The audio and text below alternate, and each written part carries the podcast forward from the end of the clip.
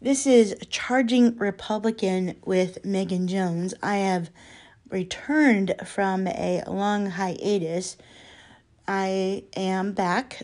I've been doing other projects. Um, the project that I have, have just finished is a commercial to reelect Donald Trump, oh, President Donald Trump for 2020 and you can catch that on or you can watch that on my YouTube channel and it's two arm number two ARM not disarm. So you can watch that and look for that Megan Jones um, and it's it's a great commercial and I put myself in it. Why not? Because I can.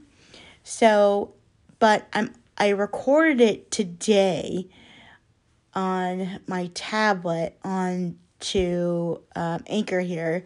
So what I'm going to do is after this, I will publish it with um, my talking to you so you can hear it, the um, sound of it. So um, I, I, I hope you like it. But the video is, is studying and I'm very proud of it. And when I first saw it, I played it over and over again because I was just so proud of myself. And I am going to CPAC uh, 2020. I'm excited. I cannot wait to what happens. Um, just I just have to remind myself, you know, just experience it for what it is. I'm not for what it is, or you know, f- for as it happens. So, okay, take care. Bye bye. Ask yourself, why are we seeing these new signs in our country? PC land, sanctuary world. The women's restroom is now the men's room. Men's restroom is now the women's room. No sugar. Splenda yes. No beef burger patties. Plant-based patties with fat. Okay. Stop freedom. Give globalism a chance. Who's behind this? Do you know? I know. Meet George Soros. Born in Budapest, migrated to America. His values are not American. Only value is wealth.